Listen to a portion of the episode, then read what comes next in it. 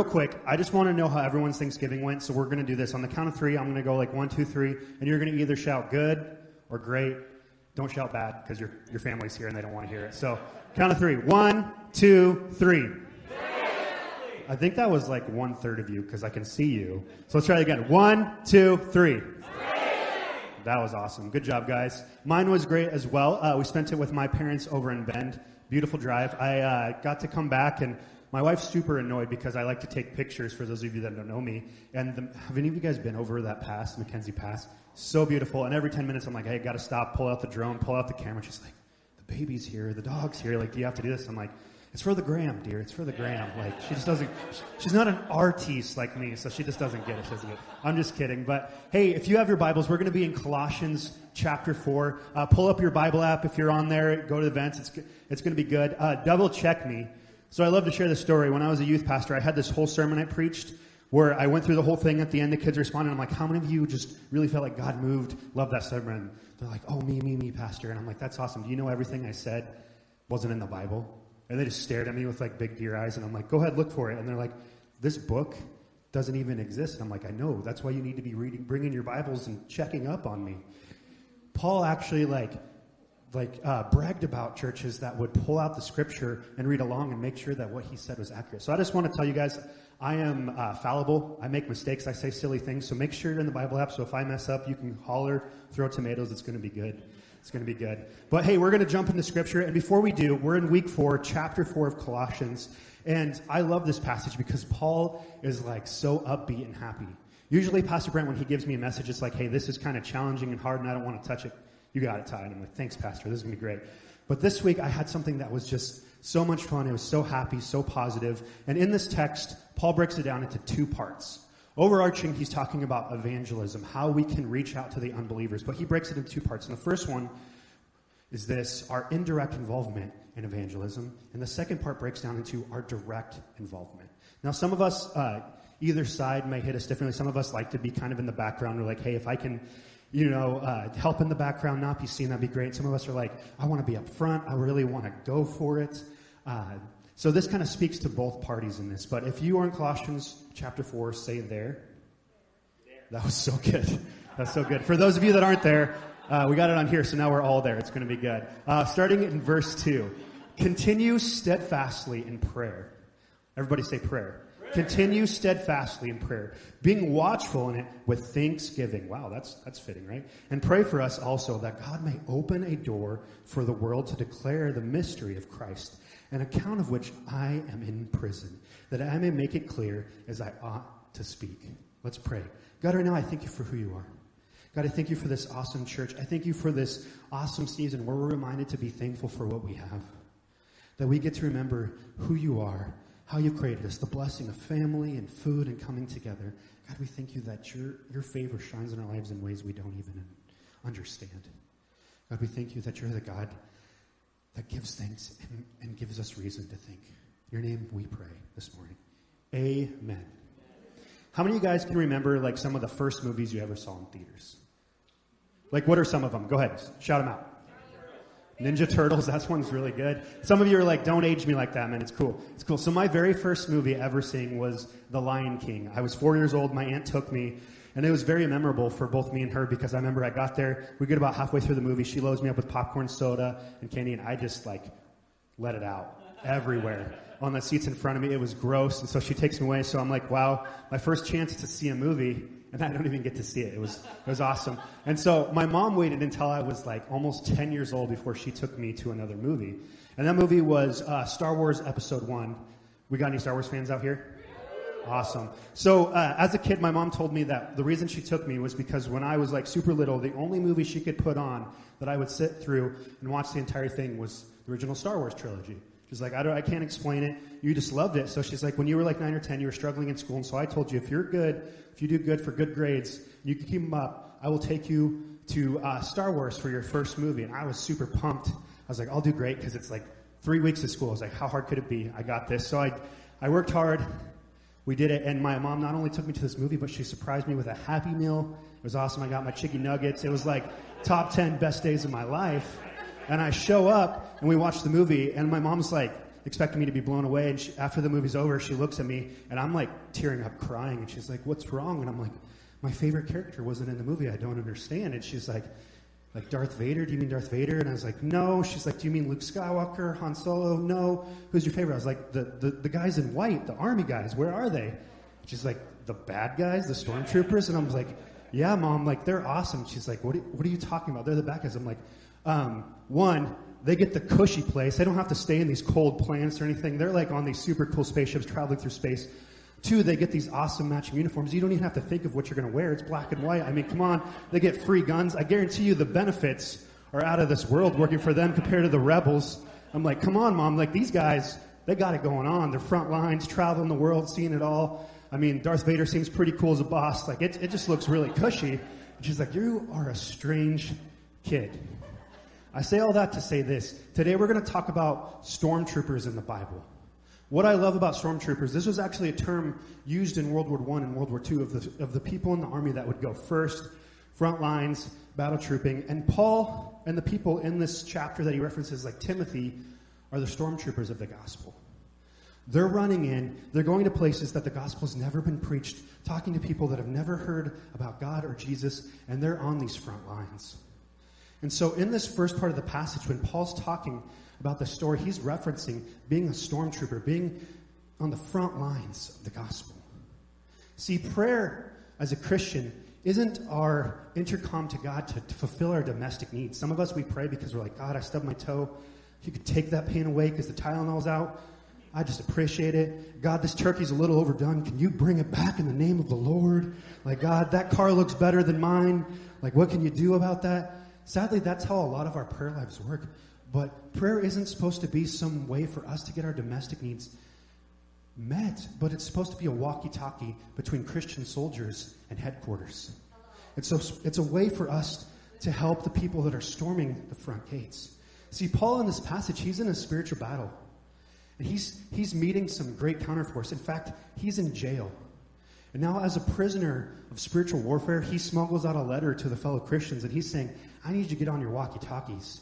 And I need you to pray to the headquarters that they would just blow this prison open so I can get back to mission of spreading the gospel, of changing lives for Jesus.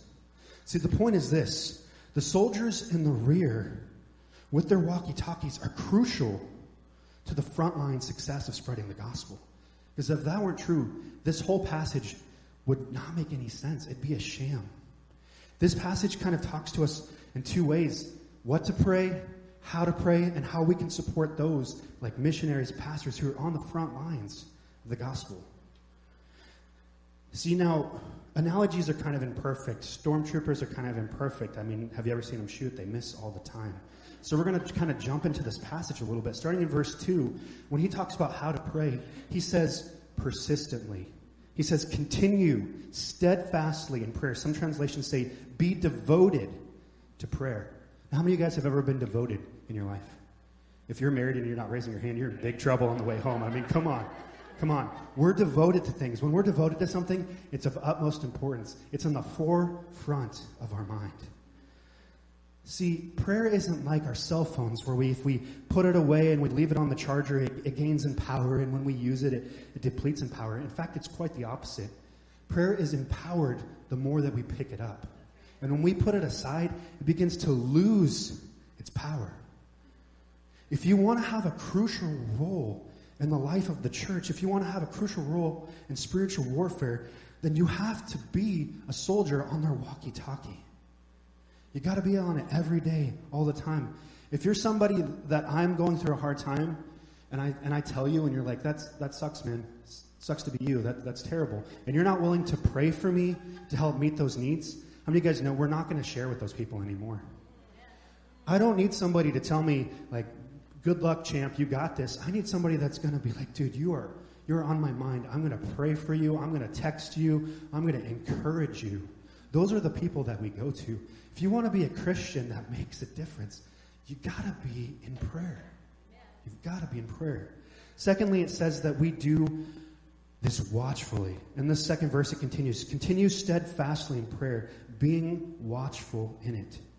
Can I tell you that means the enemy is going to try to get us away from our walkie talkie? How many of you guys have ever had a little sibling? And you know when you have something cool or shiny, they just they just want to steal it out of your hands. They just want to take it out of your hands.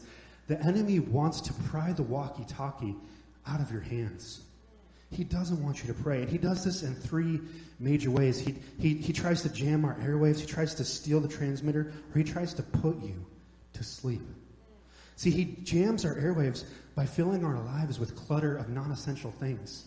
This season, ironically, it's, it's called Christmas. It's about Christ. It's about his birthday. It's his party. I think of The Office. Happy birthday, Jesus. Sorry your party's so lame.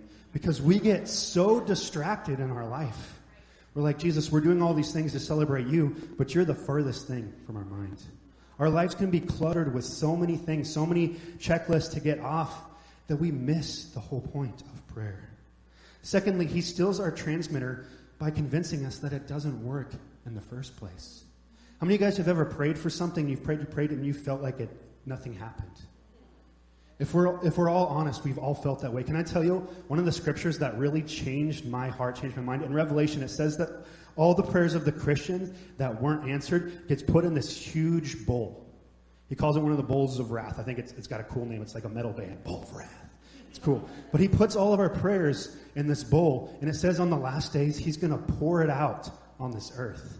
So every prayer that we've prayed, whether we see it met now or met later, is not unheard by God. Don't let the enemy trick you. Every prayer is important, every prayer is heard. Did you know there's stories, in fact, that Jesus himself prayed for things and it took him more than one prayer to do so? In fact, when Jesus talks about prayer, usually he's talking about being persistent and steadfast, saying he uses stories about like a widow that wants justice and she annoys the judge so much that he's finally like, fine, I'll give it to you, just leave me alone. And he's saying, if that evil judge would do that, how much more your God who loves you? Be persistent in your prayer. Don't be fooled that it doesn't work. Lastly, he puts us to sleep by honestly making our life unhealthy. How many of you guys know when we stay up too late and we go to do things the next day, we don't do as well as we should have? We lose concentration. Some of us, the most spiritual thing we can do is eat a snack and take a nap. I mean, I'm talking story of Elijah. It's awesome. It's awesome. I'm telling you guys, if your life, if you're one of those people that doesn't sleep, is all over the place and everything, you just need to stop and realize that not everything's in your control. And the best thing that we can do is be well rested and prepared so that we, when the time is right, can be counted upon. See, the only way to get victory over Satan is to be watchful. Every Christian's life should be marked with vigilance. Be the Batman of Christianity. It's going to be good. Number three, he tells us to do this thankfully. Continue steadfast in prayer, being watchful in it with thanksgiving. See, at times as Christians, our hearts may be thumping out of our chest, our hands may be clammy, we may be terrified and scared, but as Christian soldiers, we carry on. Because we serve the King who's not just going to win, but who is already victorious, who has already triumphed. We're going into a war where we're not uncertain. We already know how it ends. headquarters in heaven is in control, and progress is being made on all fronts all over the world. The Lord and his victory was guaranteed on the cross and the resurrection in the tomb. And he is leading his church in triumph right now. Our prayer is to be done with thanksgiving because we know that the battle's won, that things aren't hopeless. No matter how they may seem in this moment, it's all insignificant compared to the greater war ahead. Guys, the victory is already won. And if some of us just grasp that, even myself grasp that a little bit better, how much more bold would we be in our prayer, in our evangelism, in our lives? The battle is already won. So I've told you how to pray, but some of you are wondering, that's great, but what, what do I even pray about? I don't, I don't know the words. Well, Paul continues and talks about this in verse 3 and verse 4. See, he tells us to pray for the stormtroopers. I love that.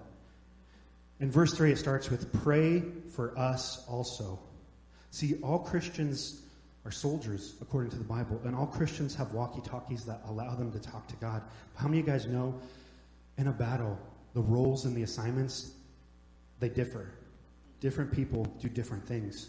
In fact, in Ephesians 4, Paul writes, He has given some to be apostles, some prophets, some evangelists, some pastors, some teachers. We call these frontline workers the stormtroopers. All Christians be using their walkie talkies for the sake of the stormtroopers. Every single Christian, every single person in this room should have a missionary or a pastor that they specifically pray for every single day. I'd encourage you, if you're somebody that doesn't know what to pray for, grab a name of a pastor or a missionary that's affected your life and pray for them every day. It'll make a difference. It'll make a difference. See, he also tells us to pray for opportunities for the gospel to be proclaimed. Verse 3 says, Pray for us also that God may open to us a door for the word. See, now there, there's a difference in life between an ordinary circumstance to share the gospel and a supernatural circumstance. Now, ordinary opportunities come up all the time, but these special circumstances, they're not as frequent. In 1 Corinthians 16, Paul says, I will stay in Ephesus until Pentecost, for a wide door of effective work has been opened to me, and there are many adversaries. And in 2 Corinthians 2, he said, When I come to the Troas to preach the gospel of Jesus Christ, a door was open for me in the Lord. We see that prayers open doors. It's not my love that opens the doors, it's my prayers. It opens doors. This should be a constant request before us. We should constantly be praying for missionaries and pastors. Every morning after I meet with Brent, I pray for him. And I say, God, just make him a little more handsome. Just make him a little more buff. Just make Hosanna love him a little bit more every day. No, I'm just kidding.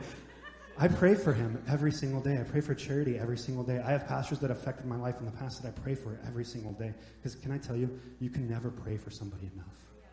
You can never pray for somebody enough. Number three, it says, pray for the mystery of Christ to be made plain.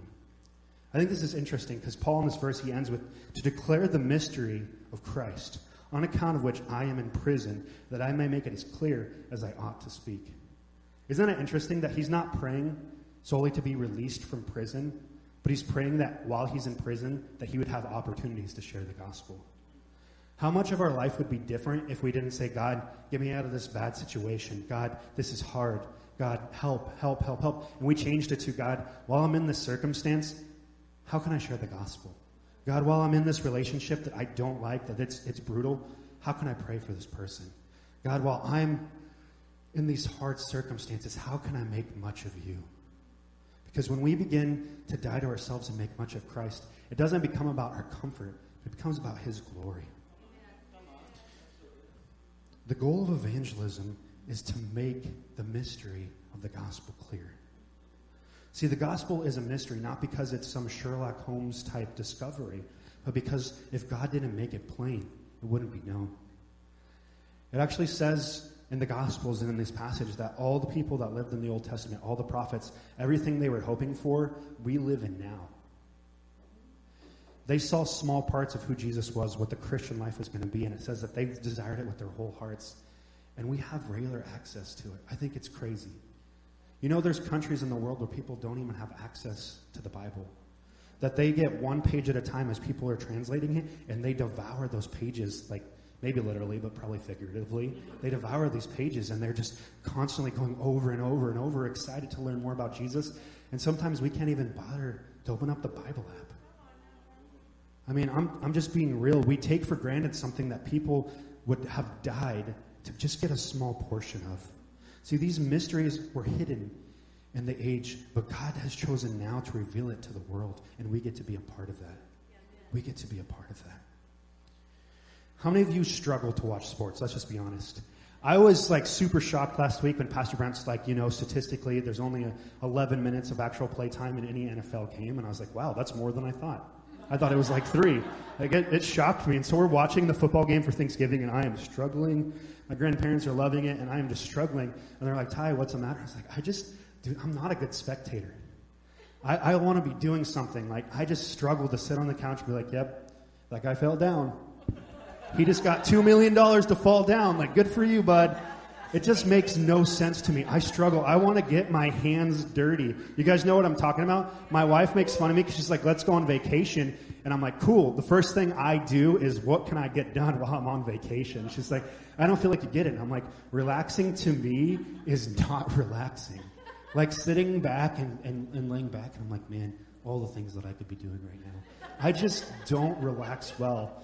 It's, it's rough, to be honest. Like, I like to do fun things, but I like to do things. I don't like to just sit and, and chit chat. I like to get my hands dirty. And some of you may be like me, and this first portion was really hard because you're like, so you, you just want me to chill at home and pray?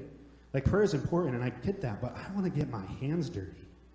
How many of you guys know when you when you get involved with something, it's different from like everybody is a coach when they're standing on the sidelines and they're like, oh yeah, da, da, da, you should have done this. But when you become the coach, it's a little different. When you begin to put your hands in the game, when you begin to not just list off problems but be a part of solutions, it changes how you see things. And in verse 5 and 6, Paul's going to transition from simply, hey, pray for us while we do the work, to now this is what you can do. This is what you can do. He says this conduct yourself wisely towards outsiders, make the most of the time. Let your speech always be gracious, seasoned with Johnny seasoned salt, because it's so, so good, so that you may know how you ought to answer everyone. Who? Everyone. That's crazy to me. That's crazy. So, point number two direct involvement happens through conduct and speech. See, this verse, some of us, like we have unchristian family members, we have unchristian friends, and we're sitting there wondering, what am I supposed to do with them? Like, do I just not interact with them anymore? Do I still do the same things to be around them? Like, what am I supposed to do? And these verses tell us exactly how we're supposed to treat the unbelievers in our life. It tells us that we can accomplish so much spiritual good in every single moment if we'll just be intentional. Yeah. See, he means in verse 5 that we ought to make most of the time. That's what he says. And this literally translates to buy up every opportunity. Consider life a stock market and make every moment a purchase. See, no moment is insignificant for the Christian who's devoted to the purchase of life's moments. Now, how can we make most of every opportunity? Firstly, we use wise behavior. It says, conduct yourself wisely towards outsiders. See, wisdom is knowing what to do for the glory of God. It's that simple. It's how to become all things to men without compromising holiness. That's wisdom. And the Bible gives us four ways to grow in wisdom. It says this to meditate on the scriptures. We find that in Psalms 19. It says that we pray in James 1. It says, if any of you is lacking wisdom, do what? Pray that God will give it to you. It says to, to find sound counselors. The book of Proverbs is full of it. Now, it says sound counselors, so don't just jump on Facebook and say, I have this problem, what's going on? But find wise people in your life who will pour into your life, who will tell you when your armpits stink, who will tell you when your life is inconsistent with what you say. See, and the last thing we can do is practice the principles in real life experience. Hebrews 5 tells us that. That it's not simply having the right knowledge, but it's living that knowledge out every single day. Secondly, he tells us that we should have salty speech. Now that means something different in today's culture, so let me let me clarify. He's not saying to be salty to everyone. He's not saying to say things that are sassy and, and hurtful and unkind. He's telling us quite the opposite. He's saying that everything you say shouldn't be an encouragement to others. Let your speech always, when? Always be gracious. Do you know what they said about me? Always. Do you know what they did? Always. Do you know who they are? Always be gracious, seasoned with salt. Now, can I tell you, this is a lot easier said than lived out? How many of us know, like, we teach our kids and we're like, hey, it doesn't matter what your, what your friend did or your sibling did, always be kind. And then it happens to us and we're like, oh, I'm not going to be so kind. You're driving down I 5 and somebody swerves in front of you and begins to slow down and you're like, man, I want to lay hands on you, but not to pray, my brother. Like, what is going on here? I may be guilty of turning my brights on behind people a time or two, but I've repented of those ways. Till Tuesday when I have to drive it again. But no, no, I'm just kidding. But, but it says to always be gracious. This is hard. We can simply pass through this in Scripture and be like, yeah, that's, that's a good principle. But to truly live this out is hard. It's hard. I take this to mean that what we say about Christ is important Salt makes things appetizing. When you begin to put a, a, good rub on a steak, it changes and enhances the flavor. And can I be, just be honest? Some of us struggle with being salty in our life, with having gracious speech, because our life and our taste buds are bland.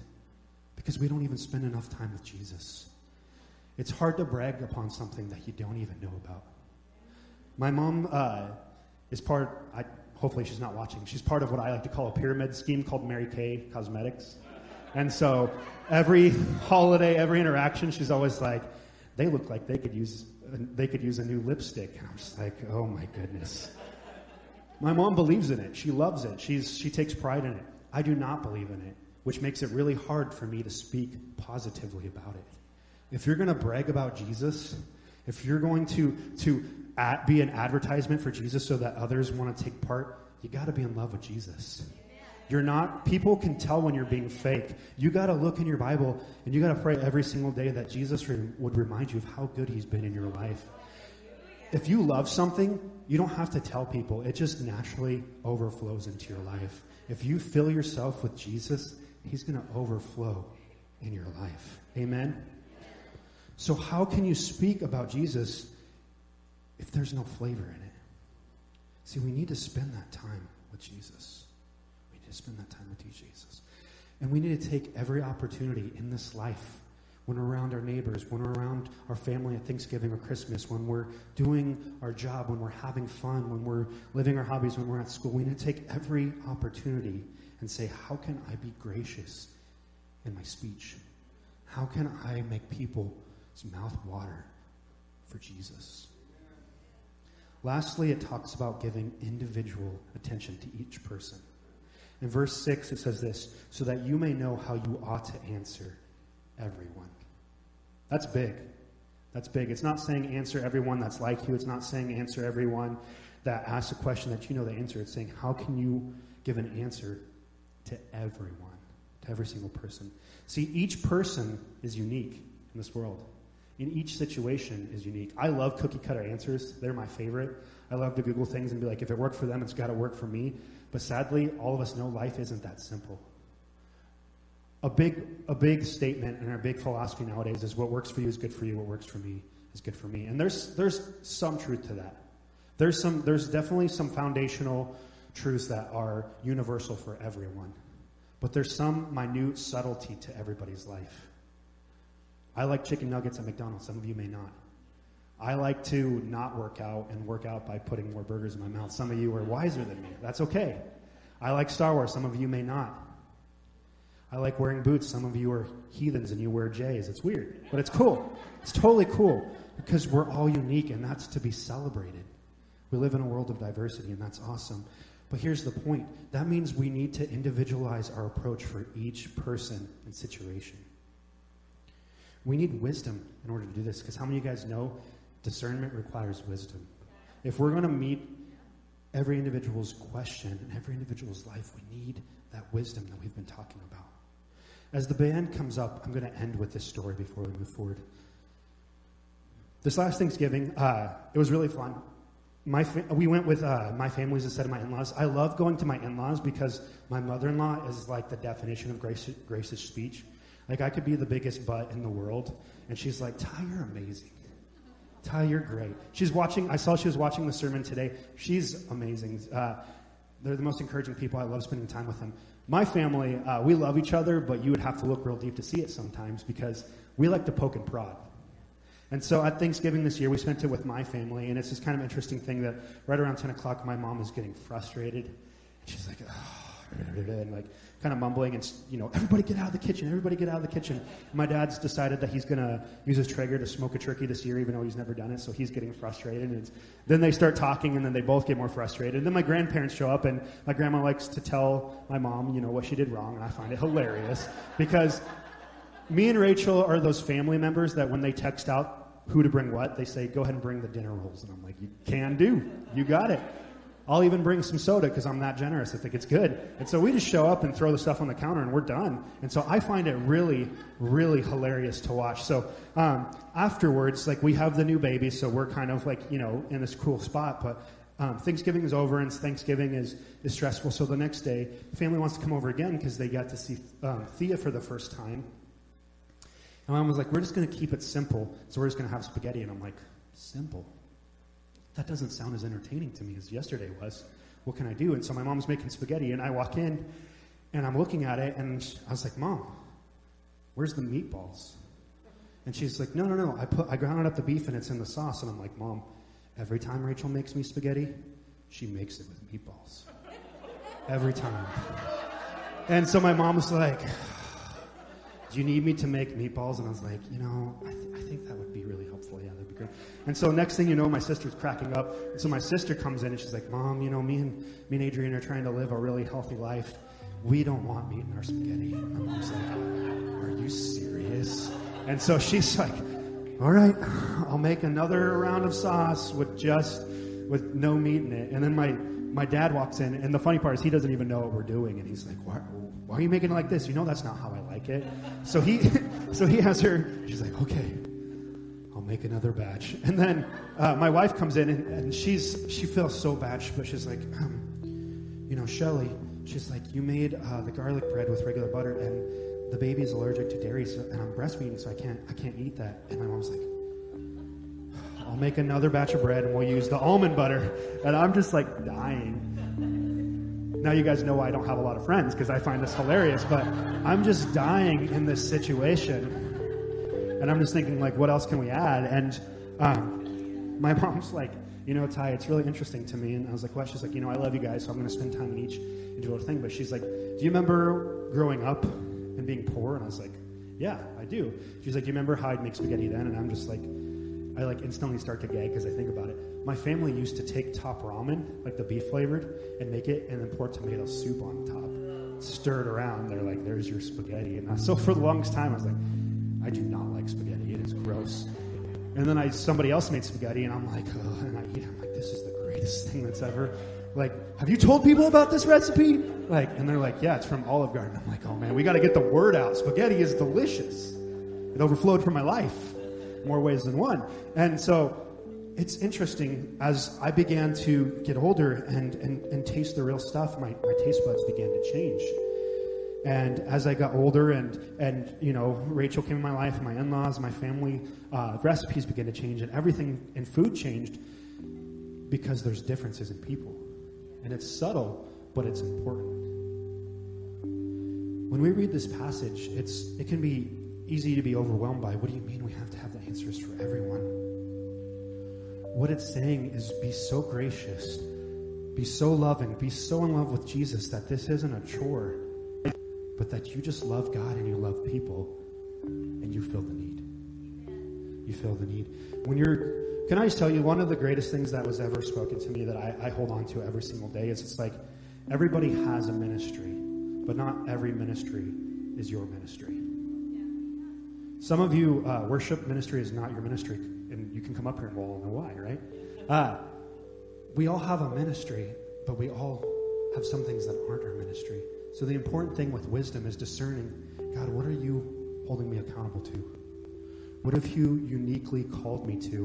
And I'll just say it like this some of you have neighbors that not everyone in this room has the same neighbors.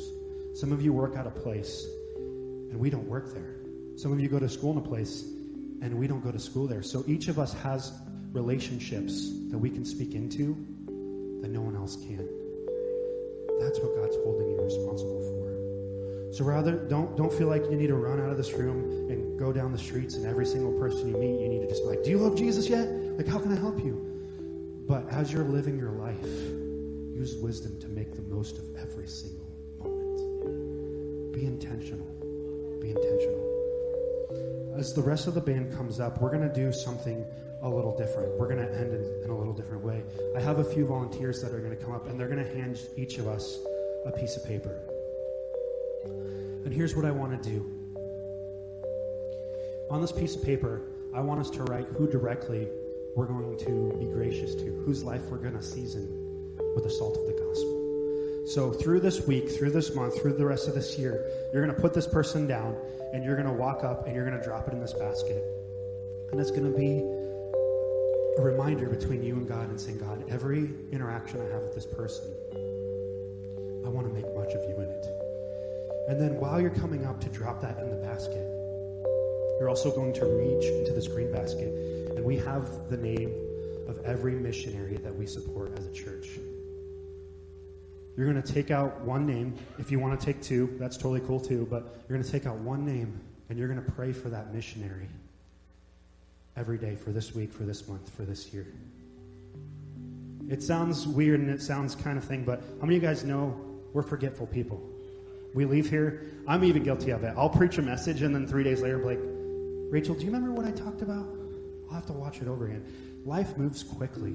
This season moves quickly. This season can be busy. And this is just a tangible way for us to be reminded of who we're going, whose life we're going to season and which storm trooper we're going to pray for. Amen. So go ahead and fill those out. And when you're done, just, you know, be, a, be a, a, leader, set a trend, come up, drop it in the blue basket, and grab a name out of the green basket. And they're going to play us some sweet tunes as we do so.